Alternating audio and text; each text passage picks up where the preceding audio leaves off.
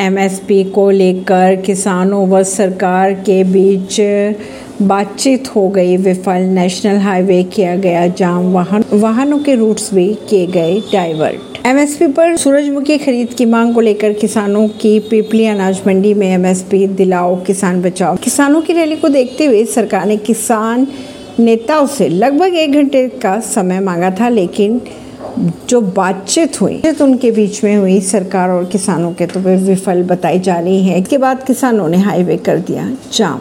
और अगर बात करें रास्तों की तो चंडीगढ़ से दिल्ली के तरफ़ जाने वाले वाहनों के लिए रास्ते भी डाइवर्ट किए गए।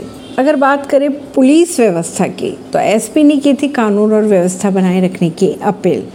उन्होंने कहा था कि कानून और व्यवस्था बनाए रखने के लिए पुलिस द्वारा विशेष सुरक्षा प्रबंध भी किए गए हैं। इसी को देखते हुए पुलिस प्रशासन फूक फूक कर कदम रख रही है। ऐसी खबरों को जानने के लिए जुड़े रहिए जनता श्रेष्ठता पॉडकास्ट से।